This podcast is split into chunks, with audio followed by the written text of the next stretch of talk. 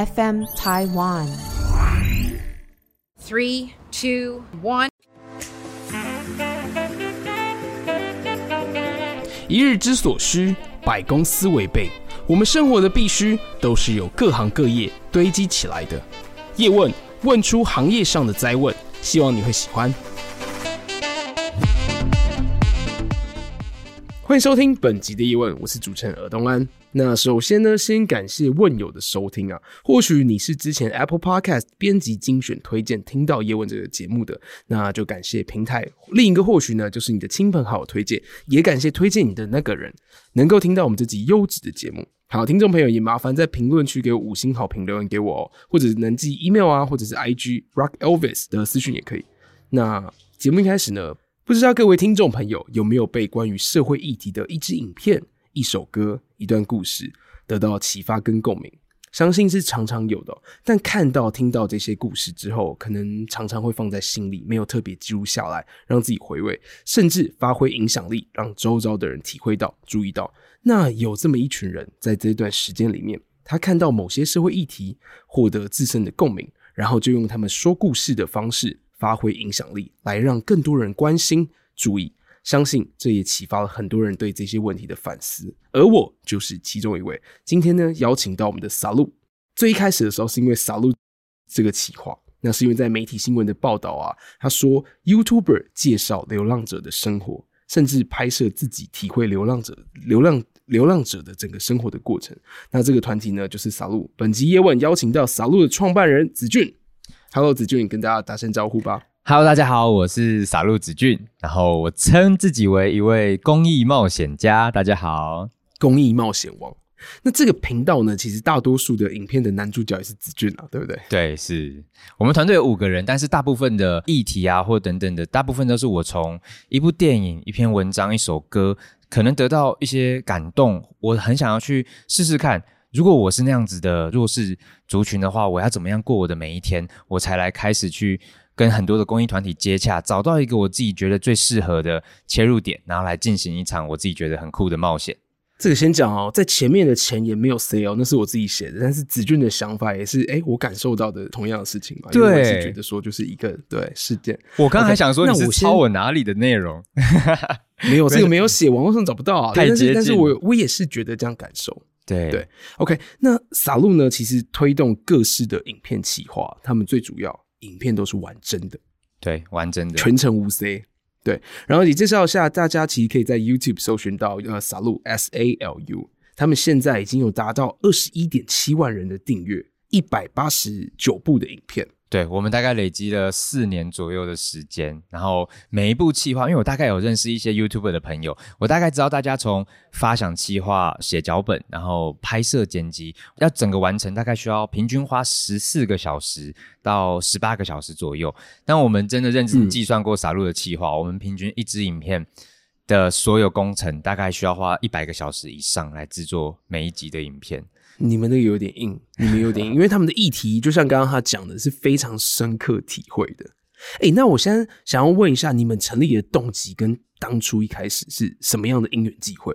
你是社工系吗？还是你是政治系？还是你未来想要出来竞选？还是你某个是正二代？哇！如果我是政治系的话，我这条路铺了很长，我也觉得我蛮佩服我自己的。但是没有没有没有，不跟政治没有关系，也跟社工没有关系啦。嗯、因为我自己觉得，我所有做事情的动机也不是真的为了要帮助谁，大多数是因为我自己的。好奇，刚刚一开始说的，我被什么东西感动的那个好奇，让我去做这件事情。所以，嗯，最一开始为什么会想要创业？我自己是一个超级中二的人，我脑袋里面有很多个漫画故事，尤其我特别爱海贼王，就我会幻想我。我跟你讲，艺术家是讲，刚刚有讲到他是冒险王，好不好？对对对，对，他是在这个影片故事当中冒险的人。对，人家在海上冒险嘛。OK，我会好奇那个创业去书写自己的故事，这样子的人生会是什么样的状态？所以我一直都把创业立成我人生的目标。但要创什么业，我完全不知道。嗯，但是我在大学要毕业的那一年，我找到了自己的兴趣，就是用影像说故事。嗯，刚好那时候二零一七年，比较多的 YouTuber。在 YouTube 这个平台去发布自己的影片，然后我觉得，哎，我刚好是一个我擅长的事情，嗯、我是不是可以搭到这个时代的红利？然后，嗯，真的让我跨下去直接做，因为我原本觉得自己要创业，可能是在三十岁、四十岁，我也不知道是什么时候。但是，嗯，在我毕业的前三个月，我认识一个老板，我告诉了他我创业的蓝图，嗯、就是我计划两年后要做到哪里，三年后、五年后、十年后，我的计划我全部告诉了他。我在家里已经，但就是拍影片这件事，不是不是，不单单拍影片这件事情，哦、不单单拍影片，我有一个。更大更大的一个目标，只是前期我要用影片来让大家认识我，对。Oh, 然后老板听完了我所有的想法之后，他就跟我说：“如果你真的是有决心要做这件事情，你剩三个月毕业，你觉得那张文凭对你来说重要吗？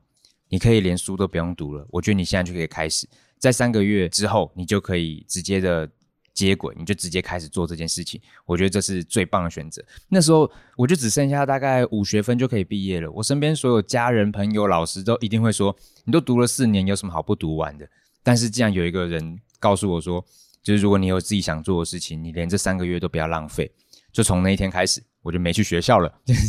我最后大学就没让他毕业，然后我就嗯认真花了三个月的时间去订定我所有的商业模式。怎么还款？然后我一开始初期怎么样制造影响力？到我一毕业的那个时候，我就跟着我的伙伴一起创业。你那个创业的共识啊，我先先 respect 一下，直接休学开始创业，然后因为就是有一个人推波你，对，对一句话的影响。这个呃，因为通常大家说盖棺论定啊，我们先不要说这个影响对你的人生是好还是不好。OK，我们先讲好很有 guts，然后你可以大概说说看你当时创业的概念是什么？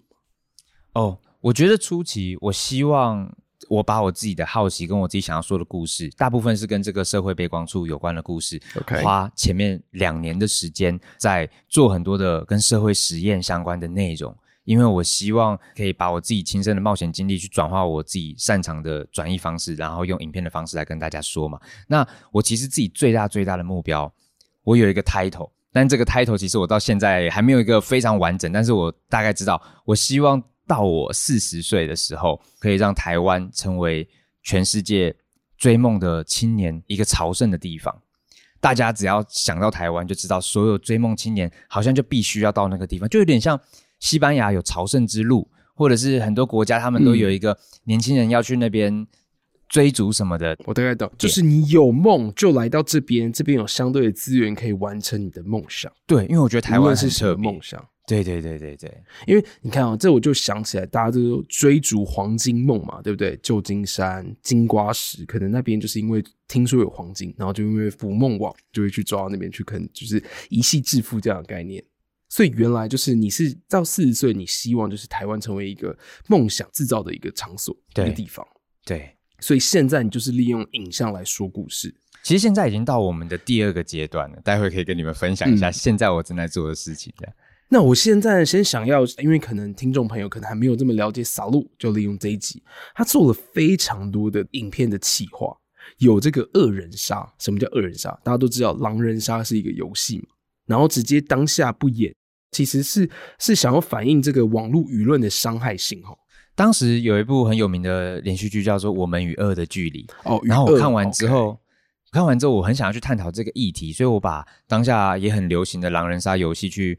变更了它的游戏规则，然后中间要在玩这个游戏的时候要加入一条匿名规则，在投票之前会去读出大家的匿名留言，然后这可能会大大的改变你对整个游戏的一个观感。我觉得这个游戏加上这一层之后，变得更特别了，就很像很符合现在的 PTT、D 卡这种匿名乡民在那边乱骂。对对对，他会反正你写的是匿名也不知道，但是这一条舆论就会在场就会产生这个破坏性。对，而且非常巨大。必须得说，与恶啊，它其实给我周遭很多身边的朋友，包含我自己，带来很大的省思。恶人杀这个节目呢，就让 SALU 去写下他们对于这个网络霸凌啊、网络舆论这个伤害性的哈。所以大家有机会可以去看看。哎、我其实更好，因为他们还做了很多的企划了，比如说像回到街头啊、街头求生、一百六十八个小时流浪街头，没有手机、没有钱、没有朋友，这个当时的企划的。想法是什么？因为这个也是让我第一次认识到你。因为我自己觉得，我大学的第一个好朋友就是一位街友，对，这不是乱讲，是因为我大学的时候，我第一天要去学校上课的时候，我很紧张，我谁都不认识。不，不要人家只有就是还没有入住，然后可能只是跟你借地方，就称他为 街友。没有没有没有没有，我知道我知道，因为他是在我们学校校门口卖大志杂志的北北，然后大志杂志就是他们会训练街友来贩卖，然后给街友抽一半的营业额这样子。那时候我每天经过学校校门口，跟我大声打招呼的就是那个贝贝。可是我是得了两年之后，我跟他买了两年的杂志，跟他聊了两年的天，我才知道哦，原来这个杂志社会聘请街友来贩卖，哦、所以我开始对他很好奇，我就觉得哇，原来有一个跟我这么近的人是街友，我对街友有一个标签，觉得他们都是在地下道啊，在火车站好手好脚不工作的那群人。可是竟然有一个，我也是哎，我都不好意思，我都不好意思提出来，对，因为其实我一开始也觉得他们大可以去做一些工作，不用住在这里。对，我一开始也会有很多这样抛出这样的疑问，中心也不要就是睡地下道吧。我们会觉得他们有很多选择。嗯，我当时就觉得哇，我对这个人很好奇，之后我就开始跟他真的变得蛮好的朋友。甚至我记得有一年元宵节，我邀请这位街友到我的宿舍跟我一起煮汤圆吃。嗯，然后直到我大学最后要做专题的时候。那时候有越来越多的 YouTube 出来，可是你搜寻跟街友相关的主题，只能看到某一个艺人又去发便当、发面包，或是看到某一个人在介绍他们的街友机构，好像真的很难有一个人他坐在街友旁边去听他的故事，然后就真的去了解到为什么他会在这里。嗯、所以你所以当时我大学的时候就萌生了，嗯、你对于介绍街友这个大学就萌生了。对、哦、我这个计划，我这个计划是什么时候开拍的？因为你是一八年七月。当时其实预计是大学毕业，但是你这个计划是什么时候上架？一九年、二零年哦。我做了跟街友相关的企划，我做了三个阶段。对，那第一个第一季是第一季是我在大三升大四的那个暑假，我在台湾环岛，没有带任何一块钱，零元环岛。我真的肚子饿就去卖场拿试吃的偷吃，或者是去小吃店看到那个时间快打烊了，跟那个阿姨说：“我帮你洗碗拖地，换、嗯、一点剩菜剩饭。嗯嗯嗯”然后每天就是跟街友睡在一起。那个影片其实获得很大的回响，就是我回来之后，那一支影片有很多的新闻台要分享，所以累积了几百万的点阅率在 Facebook 上面。那是我第一次知道，我做一些我觉得还蛮特别的事情，可以带来一点影响力。嗯，然后直到我后来回来之后，就接受了很多像这样子 Podcast 电台、报章杂志的采访，我才觉得我根本没有资格谈这个议题啊，因为我不过那十二天跟了十几个街友聊过天。我对这个族群没有那么多的了解，所以我才打算在二零一九年的夏天再去做一次更纯粹的。我不带手机，不带钱，跟我原本的生活完全断开关系之后，做一个更纯粹的街友挑战。在二零一九年，这个再回到刚刚的一个问题，就是你说第一次认识在卖大字杂志的贝贝，对，他叫什么名字？你还是你我们都叫他叶大哥，欸，叶大哥，okay, 我们都叫他叶大哥。这位叶大哥，他给你的感受就是，你觉得，哎、欸，怎么大家都没有介绍他这样子的故事？主要你想要企划，就是介绍街友的生活吗？还是你有一个什么想法？我其实我拍摄街友的内容，其实也不是真的希望大家捐款啊，要对他们怎么样怎么样。我只希望大家可以更了解这个族群的状态。像我也是真的去接触到叶大哥之后，才知道。原来他周围有很多街友的朋友，百分之七十的街友都是有工作的，这是有数据显示，然后是有人在就业服务单位啊，或是街友机构有在调查的。他们不像我们刻板印象觉得他们好手好脚坐在那边不工作，只是他们可能现在的生活遇到了很大的曲折困境，或是有些人真的是生意失败。我遇过很多是以前是大老板，甚至还有当就是老师的。就是在社会上各行各业的人，可是他们因为一些状况，现在只能流浪在外面。他们还是很努力、认真的在工作，希望自己一年后、两年后可以摆脱这样的状况。我希望可以把我自己有感受到这件事情去跟大家分享。我觉得只有相互了解，才能够减少一点误解吧。Okay. 我只希望可以让大家更了解这个议题，更了解他们。我懂，我懂了。所以第一季做了，然后第二季再做，就是一六八小时流浪街头这件事情。对。然后也是希望让大家就是以同理的态度了解他们的想法，不要是直接刻板印象，就是冷眼啊，或者是一般的对待他们这样，就是一般。甚至有更多很荒唐的、欸，因为我在拍摄的过程发现，大部分的街友在外面其实很常会受到暴力对待，就是他们很多人会看他们不顺眼，会觉得他们就是在这边制造脏乱，就觉得他们是。脏乱的代言者，所以很多人或是一些小屁孩对他们都会大打出手，很多人都有受过暴力倾向。嗯，哦，太夸张，是很常见的事情，太夸张。对啊，再怎么样也不能动手啊。因为我很常会看到，比如说，因为我住台北嘛，台北车站那边其实蛮多街友的。那当然就是南来北往，然后就会有亲子，对，就会妈妈带小孩，然后小孩的话就会讲，哎，你不要过去那边很脏。我直接现场看到，完全毫不掩饰。对，那第三季呢，又在做一季，是也想要让大家更加了解嘛？有什么不太一样？第三季我们做的是傻子公寓的企划，然后当时是我们每一阶段都会邀请一个族群住进来我们的公寓里面，带大家认识这个族群。那那时候我们的想法是，我们去真的花了很长的时间在街头跟街友聊天，找了五个人，他们是当下没有工作或是工作不太稳定，但他们现在希望有一份可以稳定的工作。但我们去了解到之后，发现他们。很多人是可能现在没有身份证，或者是他们有一些身份上的问题，或者是他们的能力或是经验没办法去让他们找到太稳定的工作，都只能打零工。所以我们就用这个计划带这些街友住进来我们的空间里面一两个礼拜的时间，然后带他们去媒合不同的工作，真的从就是第一天带他们上班，然后到他们在工作上面的表现，跟那个老板对他们想法上面的转变，全部都记录下来。这是实境节目，所以一切都是完真的。我们也很怕他们来之后，真的，对，我们超怕他们来了之后马上隔天跑走。可是我想要问哦，你们有就比如说带他们去找工作过程，对方知道你们在录影片吗？对方知道，所以其实他们其实这个影片，我觉得玩真的，但是也不是百分之一百的，就是能够做到跟现实的状况是贴近的。因为店家知道我们在录影片嘛，因为在录影片对他们对啊，OK OK，然后隔天下个礼拜 fire 他这样。对，但是还是可以看到蛮多很真实发生的一些状况。对，我大概懂，因为你想要就是让大家知道说他们这样的过程，而且对，比如说很多街友他们在就是跟人相处，他们可能好久好久没跟人家说到话，就是他们今天去花店工作好了，其中一位街友他去花店工作，老师在教他插花的时候，他觉得压力非常非常的大，因为他第一次有一个人在他耳边，然后去这么这么巨细靡遗的教他每一个步骤，就是他生命里面没有过的经验。那我大概懂意思，有一些基友为什么会有这样子的生活状态，其实也非常多，就是他们的议题，还有一个叫做轮椅双塔。什么叫做轮椅双塔？诶，就是我们的男主角子俊，他用残障的的视角，就是坐着轮椅，然后要滑遍整个台湾，然后也是让大家可以感受到，我这这个身障者的第一视角是什么，生活便不便利这件事情。这个企划从什么开始的？因为我知道前面只有企划是从叶大哥，对，那轮椅双这个企划，嗯，我已经忘了我当时是看到了什么样的内容。可是跟身障者相关的有蛮多的东西，那我可能是被一篇文章触动吧。我当时就在研究，就是我觉得我自己是一个这么想要去很多地方玩的人，然后我想做这么多疯狂的事情，如果。一天一场灾难降临到我身上，我今天只能坐轮椅的话，我怎么去到我想去的地方？所以我就开始企划这个内容，是划着轮椅从台湾最北富贵角灯塔一路滑到垦丁鹅銮鼻灯塔，经过十二天时间，我想带大家看那些标榜无障碍设施是不是真的无障碍？跟我滑轮椅出去，我能不能去到每一个我想去的地方？像我在台北的时候，住在儿童新乐园旁边，我隔天就滑着进去里面搭云霄飞车。或者是我在屏东想要打篮球，我就约了当地的轮椅篮球队，跟他们来一场轮椅篮球。我真的想要做到，我想做什么就做什么这样。这个其实我觉得，我这样听到，我会想法是，我会很珍惜现在，但是也不用担心，可能台湾现在这样子看起来，其实对无障碍设施其实做得蛮好的。无障碍设施做得蛮好，可是也蛮多是那种。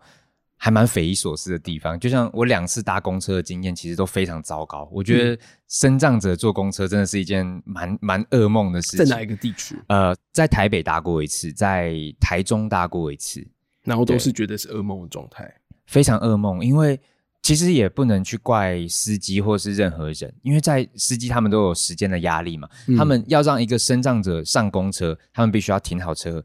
闪黄灯下来去搬那个重重的铁铁的轨道，然后再推着身障者上去之后，把那个轨道收起来抱起来。他这个时候早就已经来不及了，他要到下一个站的时间就已经来不及了。啊啊啊、所以我的我轮椅没办法固定，我就要在车上，可能还很多人，我跟每个人对不起，不好意思借过，慢慢挪到属于我的位置之后，那时候公车都在动，所以我会非常非常的晃，然后我可能还不知道怎么帮自己去系安全带，那个安全带的标识又在非常的高，嗯、所以整个过程你会觉得哇。我就要一整天的时间，我一直都要跟每个人说抱歉，那个心理状态其实也是压力很大。还有一点，我才会知道，呃，应该是说你是假装生长者，而且当时可能还没有戴口罩嘛？当时戴口罩了吗？还没没有。你要受到异样眼光，大家会看着你，然后其实有一点就我在赶时间这种感觉，那个不耐烦、啊、那种感受，就像你刚刚讲，其实心里算是颇煎熬的。这样，我我真的有受过几次，我觉得还蛮不友善的对待。嗯，对，但是也能够去理解他们是为什么在那个状态下会这样子。对，所以在一开始的时候，就是、因为对看到这些气话，我就觉得哇，这个子俊政治人物可能是你的出路，因为你可以看到这些的议题，那就是要把政策去改善嘛，去也不要说弱势，因为他有不幸的遭遇，所以他才会成为弱势，那去帮他们去争取权益。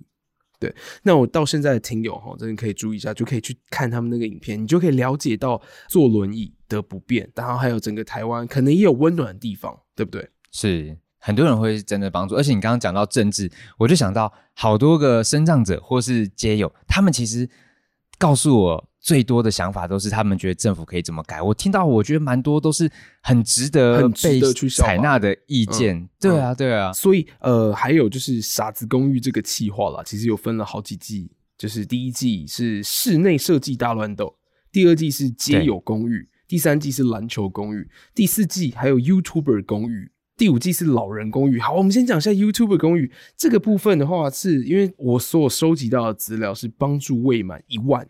订阅的 YouTuber 从影片企划、行销，也请到百万 YouTuber 作为导师来做教学，记录导师跟学生之间的创作。这个是怎么样？什么样的因缘机会？你你发想这个企划，是因为我这几年有到很多的学校去演讲，其中我印象很深刻是有一次我在国中演讲，他们都是国一刚国小毕业而已。我在演讲的时候，我就问大家说，有没有人未来想当 YouTuber？现场。那一场演讲非常的大场，大概有三分之二的人都举手，我就吓到，我就觉得哇，吓到、欸、这个哎、欸，我因为你是你是几年次啊？嗯、不好意思，呃，一九九五，今年二十七岁，二十七岁哦。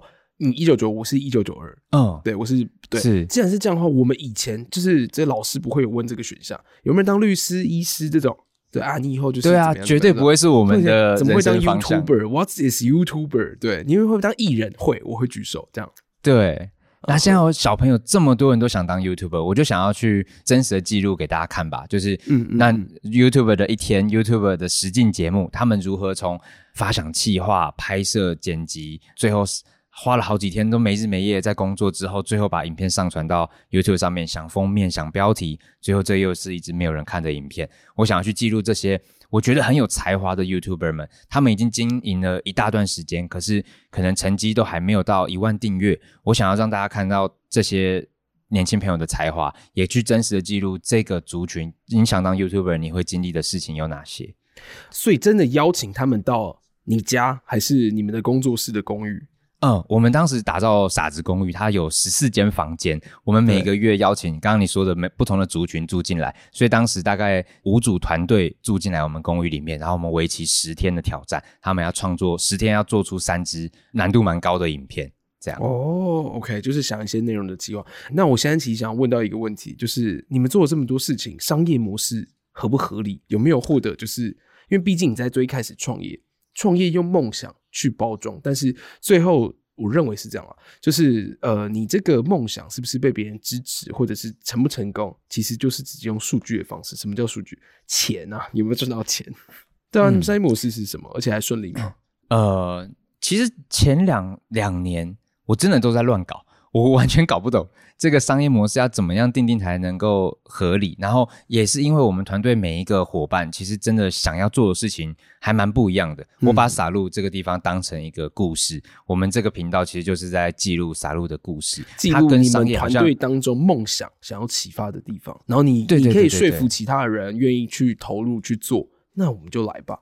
对，所以我是先从经营一个品牌的概念在做这件事情。可是我们的商业模式比较跟 YouTube 没有直接的关系，是我们在线下会去做到像我们现在这一两年有在做的一些操作。前面的东西比较像是一个累积，我想要增加影响力，增加品牌知名度，然后。当时的收入方式就是流量变现嘛，我们 Google 的收益，或者是我们有卖自己的周边商品，然后做订阅集资这类的，就是 YouTube 常见的商业模式。哦、但是这个不是我们一个点击的红利嘛，对不是吗？对对对，嗯、但这不是我们一个比较长期的规划啦。前两年的时候是这样，那因为最一开始拍影片也需要钱嘛，所以可能就是当时的时候有投入一些资金进来。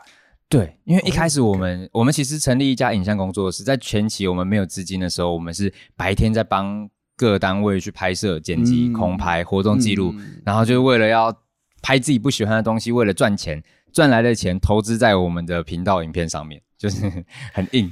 钱来就干，白天赚钱，嗯，对，白天赚钱，晚上就是把这个钱投在我们每一个影片计划上，这就是支撑梦想的时候了。对，啊，只要你梦想是被定义是成功的，啊、你就可以全心全意在做自己的梦想，你就一辈子不用工作了。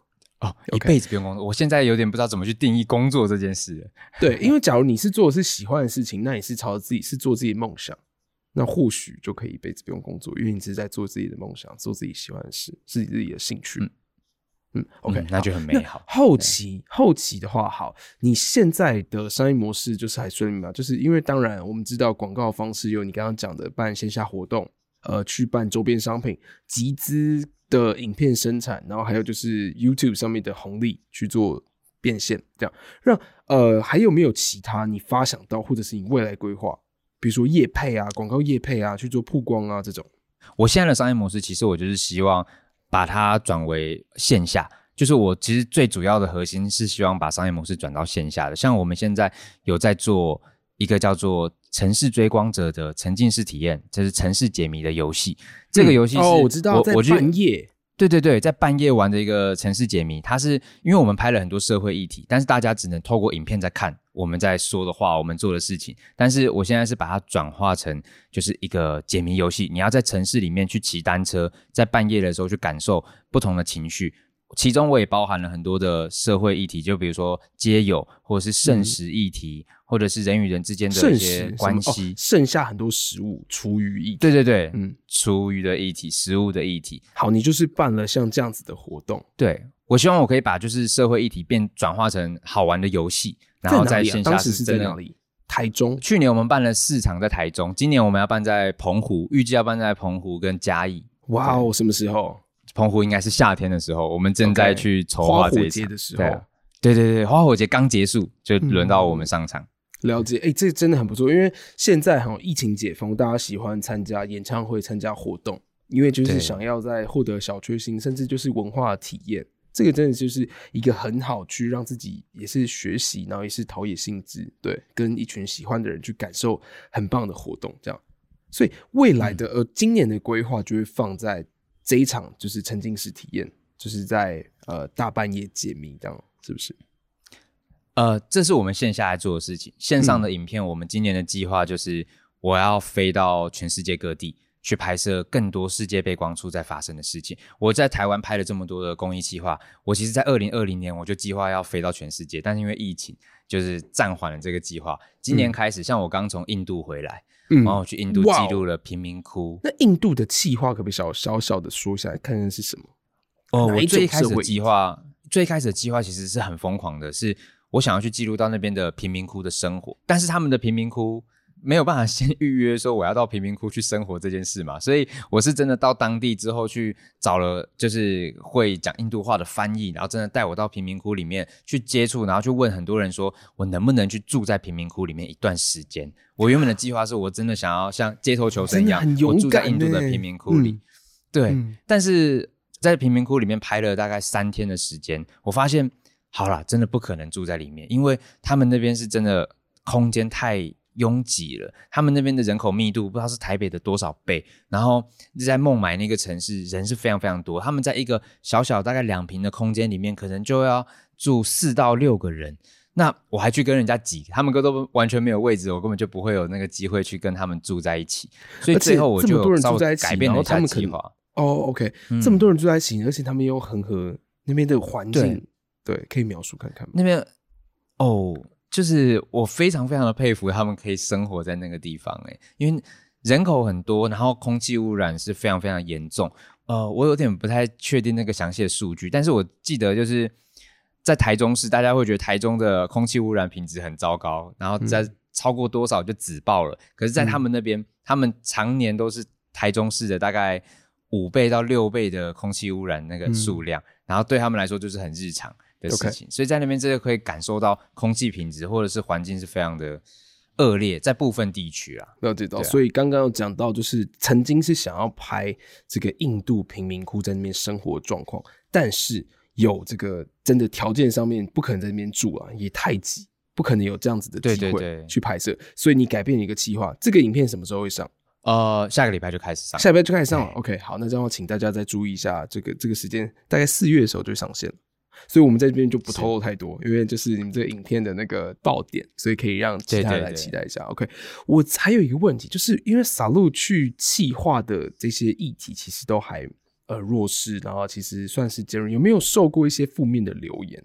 有没有被网络舆论，或者是曾经被哪一些社会团体啊，或者是知名人士啊去指责负面？哦。我们其实我觉得 SALU 的观众，就是如果真的了解或是有在看我们的观众，其实都还蛮友善的，大家百分之九十九都是正面的评价。嗯、但是我们最常收到的一些负面留言，大部分都是在新闻底下，就是新闻可能把我十集的影片剪成三分钟，十集的影片剪成一分钟，这种比较简短的版本，就会省略了很多动机，嗯、省略了很多。为什么我要做这件事情的一些起心动念？那这种就会比较容易受到批评。嗯、最常听到也是我自己最在意或是难过的，都是关于觉得我们在消费弱势族群，觉得我们要靠消费弱势来赚钱。哦、就是我最常看到这类型的，真的这是一体两面的，一体两面。因为你是想要介绍他，让大家可以更了解他的生活状态。就是啊，你怎么这样欺负叶大哥？你怎么这样欺负你的这个老人也好？因为有老人公寓这个企划嘛。刚刚讲到流浪者啊、视障团体啊，对啊，身障团体这样。那你自己怎么调整？你调整了哪一些？自己怎么调？呃，我没有特别调整，因为我自己非常理解自己的动机。我们没有说我们是自己是多善良的人，我的起心动念也不是真的想帮助他们，是因为我好奇一个族群的生活状态嘛。我前面说的，所以我才去做了这样的尝试。所以我对自己的动机不太会质疑。我们在去合作公益团体的时候，我也不希望我们把一个族群的状态误导了大家，所以我们其实会尽可能收集各方的资料，去跟很多的公益团体 NGO 去取得这个族群最。趋近于正确，或者是大家比较能够认同的一个走向，那我们再来去做影片的企划。所以，我们到现在拍了四年多，也没有收到任何一个公益团体来骂我们，甚至每一个都是在感谢我们，或者是我欣赏每天都是公益团体的邀约，希望我们在拍什么议题给大家看到。所以，得到这样子比较实质的回馈，我会知道我自己在做的事情一定有瑕疵，但是我觉得大方向我自己还蛮能够过我自己这一关的，所以我不觉得我自己在消费弱势啦。OK OK，你觉得自己是正确的事情，而且你也被关注到，那你就是秉持自己的信念继续往前走。好，诶、嗯欸，那但是 SALU 这个团队也开了 Podcast 的节目了，对不对？对，我们这个月开始在记录我们自己的 Podcast 节目，主要是因为我自己觉得。哦，主要内容是我把它定义为一个冒险的频道，就跟我们的 YouTube 一样。可是这个冒险分成两个部分，因为我脑袋就是一个很天马行空的人嘛，所以我很常就我想得到我能够做的，我会把它变成影片的企划。就像我们之前体验街有体验生长，但是如果我想得到，但是条件不允许，或者是现实没办法用这样子的方式来体验的，它可能就会变成我脑袋里的一个遗憾。所以我可能有很多的世界观都在我脑袋里面，我希望可以把这些东西也抛出来跟大家讨论。它也是一个就是脑袋里的冒险。对，OK，我懂意思了。所以就是在 Podcast 会有更多你的这样子对于冒险感受，然后甚至你想到的议题的一些想法的分享。所以你是会用访问的形式吗？你会找你觉得很有趣的人来上节目，还是你就是自己？大部分都会去用访问的方式，因为我会设定一个我自己觉得有趣的世界观。这世界观简单一点，就可能是如果没钱没手机，怎么样在街头生活，然后跟就是来宾去做一些碰撞等等。OK OK OK，期待就是我们四月就会上架的一个印度的影片，然后还有我们在 Podcast 在四月四月的第二个礼拜也会上架，然后今年啦，呃，会在嘉义跟澎湖也有这个城市追光者，就是在半夜猜谜的的一个活动，对。吗？好，OK，欸，其实有很多更多的活动详情啊，我相信大家听到这边也都是会认同，我至少是我，甚至我也很想去参加这些活动，对，也期待啦，有机会 FN 台湾能够跟 SALU 或许有合作的空间，合作的可能，对，好，听到这边，那我们这个节目就到尾声啦，那也希望今天收听到这一集的这个听众朋友会有所收获。也可以到那个 SALU 的呃子俊的频道，就是子俊创办人的频道，叫做 SALU S A L U，在 YouTube 上面去了解他们过去的一些作品，还有他们想要传递的社会议题。感谢子俊，感谢，谢谢你，好，谢谢收听的大家，希望你今天有所收获，拜拜，大家拜拜。